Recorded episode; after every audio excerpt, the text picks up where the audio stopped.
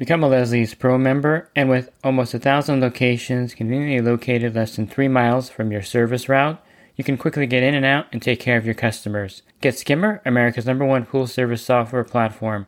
Listeners of the podcast can try Skimmer for free. Visit my website, swimmingpoollearning.com, and click on the Leslie's Pro and the Skimmer banners to learn more. The Pool Guy Podcast Show.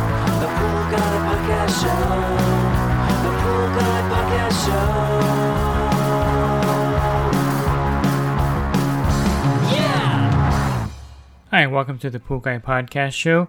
In this episode, I'm going to give you some tips if you have a pool where your pH is constantly rising, and you may find that the pH is over 8.0 on a regular, consistent basis. I'll give you some tips on how you can keep your pH lower in your pool.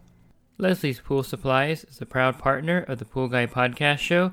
Leslie's Pool Supplies has been do-it-yourselfers and pool trade professionals' trusted partner since 1963, providing quality products and services to make pool care easy and solutions and expertise to do it right. So there are a lot of things that will raise the pH naturally in your pool. Depending on your pool surface type, if you have a plaster pool, it's going to have a high acid demand because of the surface itself versus like a vinyl liner pool, which is a piece of plastic. It'll have a lower acid demand, so the pH usually stays much lower in a vinyl pool than does in a plaster type pool, just because the plaster is basically a cement.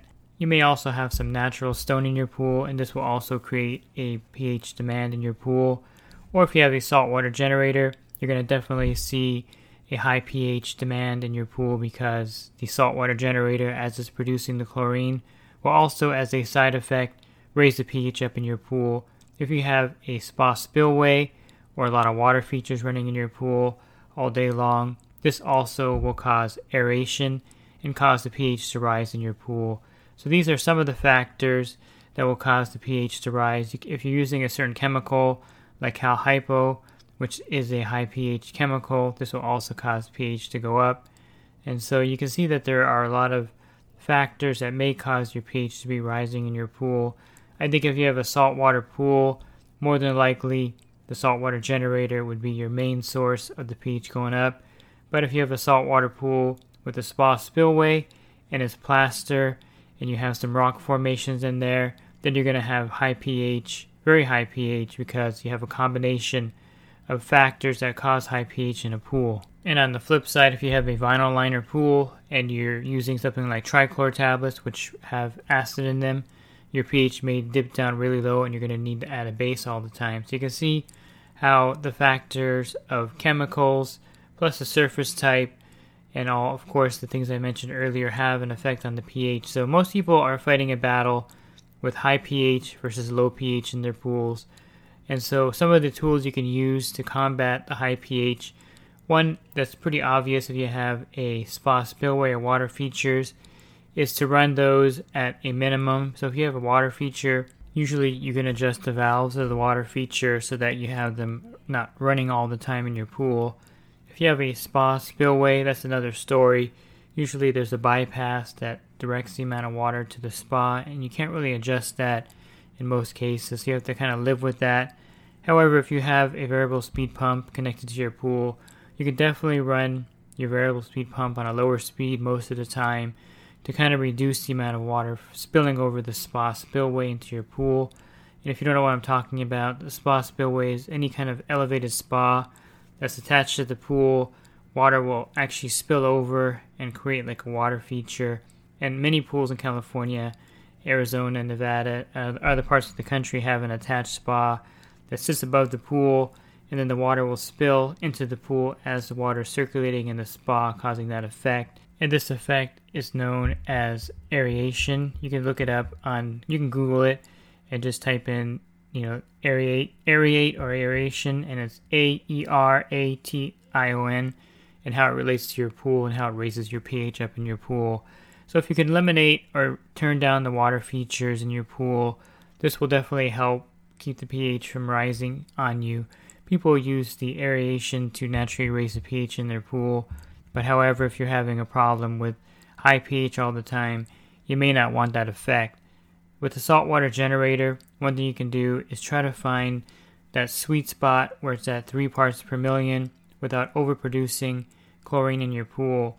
So typically, saltwater generators are notorious to adjust down and get at the right level, and that's why they produce so much chlorine in a lot of pools, causing the pH to rise rapidly. If you have a variable speed pump, one way to help manage that is to keep your low speed below 1800 RPMs, and most saltwater systems, if not all of them, won't activate with the flow that low. I know that Jandy won't, and I think Pentair won't operate if the flow is below 1800 RPMs with a variable speed pump. And this is one way you can naturally reduce the saltwater generator working in your pool while the pool is still circulating.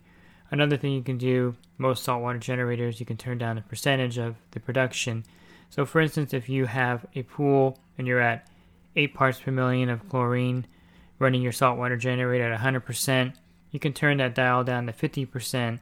And that means in a one hour period, the saltwater generator is only going to activate for 30 minutes at a time, thereby reducing the chlorine in the pool to maybe 4 or 5 parts per million in most cases. And if the saltwater generator is off half the time, it's going to raise the pH half as much in your pool. And this is one way to reduce that. If you're running your saltwater generator at 100% production and you're running your pool for 8 hours a day or 10 hours a day, you're going to definitely have your pH increasing pretty rapidly in a pool like that. And so if you reduce that just by half, basically you're reducing uh, the rise in pH by half technically. And so this is one way to you can reduce that pH from rising in your pool is by adjusting the saltwater generator down. Now if you have a plaster pool and it's just freshly plastered, you're going to find that it has a very high acid demand, which means that the pH is going to rise very rapidly in there for the first six months or so, maybe up to the first year. So you'll be adding a lot of acid to the pool to keep the pH balanced. And to be honest with you, part of this whole discussion on your pH level, you should also be focused on the LSI, which is the index that will determine if your pool is scale forming or corrosive. And this will help you determine the correct pH for your pool because your pool may be perfectly fine at 7.8. It may not be perfectly fine at 7.8. It may be scale forming at that. But unless you have an LSI calculator, you can use the Orenda app. It's a really good LS. They have a really good LSI calculator on their app. You can find that on my homepage on my website. If you go to swimmingpoollearning.com and scroll down to the center of the page, you'll see the Orenda uh, pool calculator or pool app. Click on that link; it'll take you there. You can also download it to your phone. What I like about it is that you can enter all of your test factors calcium hardness, water temperature, pH, alkalinity, and it'll help calculate the LSI for you so you know if your pool is scale forming or corrosive, which is a really important factor and one reason why you may be considering lowering your pH down because, as a rule of thumb, any pH over 8.0 or 8.2 is usually scale forming, meaning that you're going to have a white scale line on the tiles. The pool surface may start to develop some scale on it, and this is because the pH is really out of range. But you won't know really that factor unless you do an LSI reading or calculation to see if your pH is really good at 7.4 or 7.8.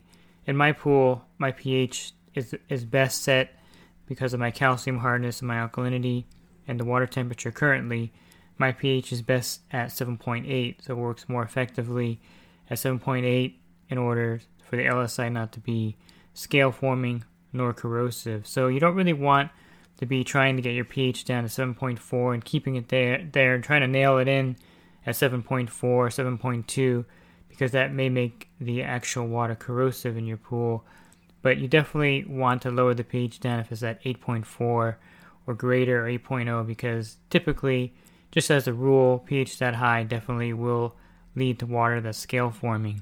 And another big factor in if your pH rises in your pool rapidly is the buffer of the pH, which is the alkalinity. So if the alkalinity is really high, 180, 190, 200, chances are the pH is going to be pretty high all the time and very hard to lower. Now, if the alkalinity is really low, the pH is usually much easier to adjust. But I find in most cases when there's a pool with the pH really high in the pool, the alkalinity is usually higher than 120 which makes it, of course, harder to lower down the pH in the pool since the alkalinity at that level, anything above 140 or more, acts as a buffer to the pH, and so it's going to be harder to lower it down because the acid won't be as effective with a higher alkalinity. Something else you can do to keep your pH from going up rapidly is to add borates to your pool and bringing it to a level of 30 to 50 parts per million. Adding borates to your pool will help keep your pH in balance because borate, borates are a natural pH buffer. And so, with the alkalinity and borates in your pool, you'd have two buffers of the pH, which in turn will keep the pH much more balanced in your pool. I've done several podcasts on adding borates to your pool, but in a nutshell, the borates have a lot of other great factors to it, including being a natural algistat, which prevents algae from growing. It also adds a sparkle to your water. But one side benefit that I don't talk too much about is the pH buffer. And in a case where your pool keeps rising rapidly in pH, or if you're on the other end of the spectrum and the pH is really low all the time, adding the borates to the water will give the pH another buffer to work off of. And so you have your alkalinity and then you have the borates in the water. And this definitely will help keep the pH stable. I think borates are great for a saltwater pool because it does help keep the pH from rising rapidly in there. And I definitely think it's something you need to consider if you have a saltwater generator. Without borates, the pH is going to rise rapidly. With borates, it's still going to rise, but not quite as quickly, and it'll give you a chance to get a handle on your pH level.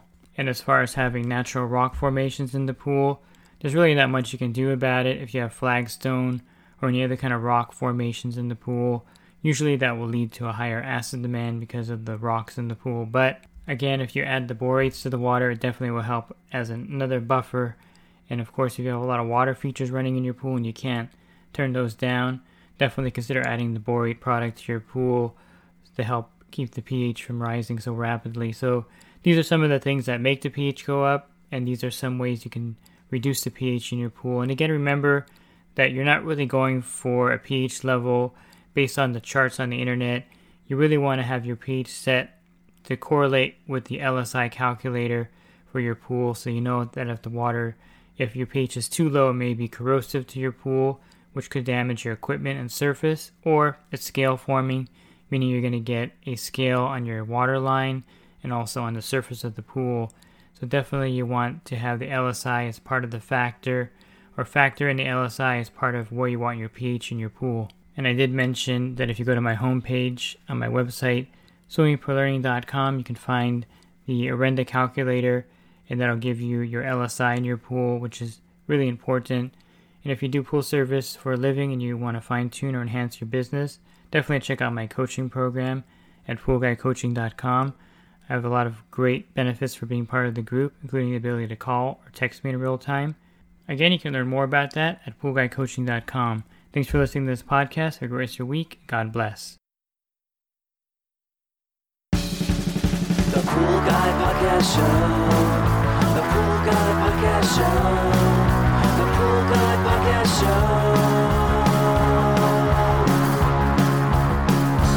Yeah!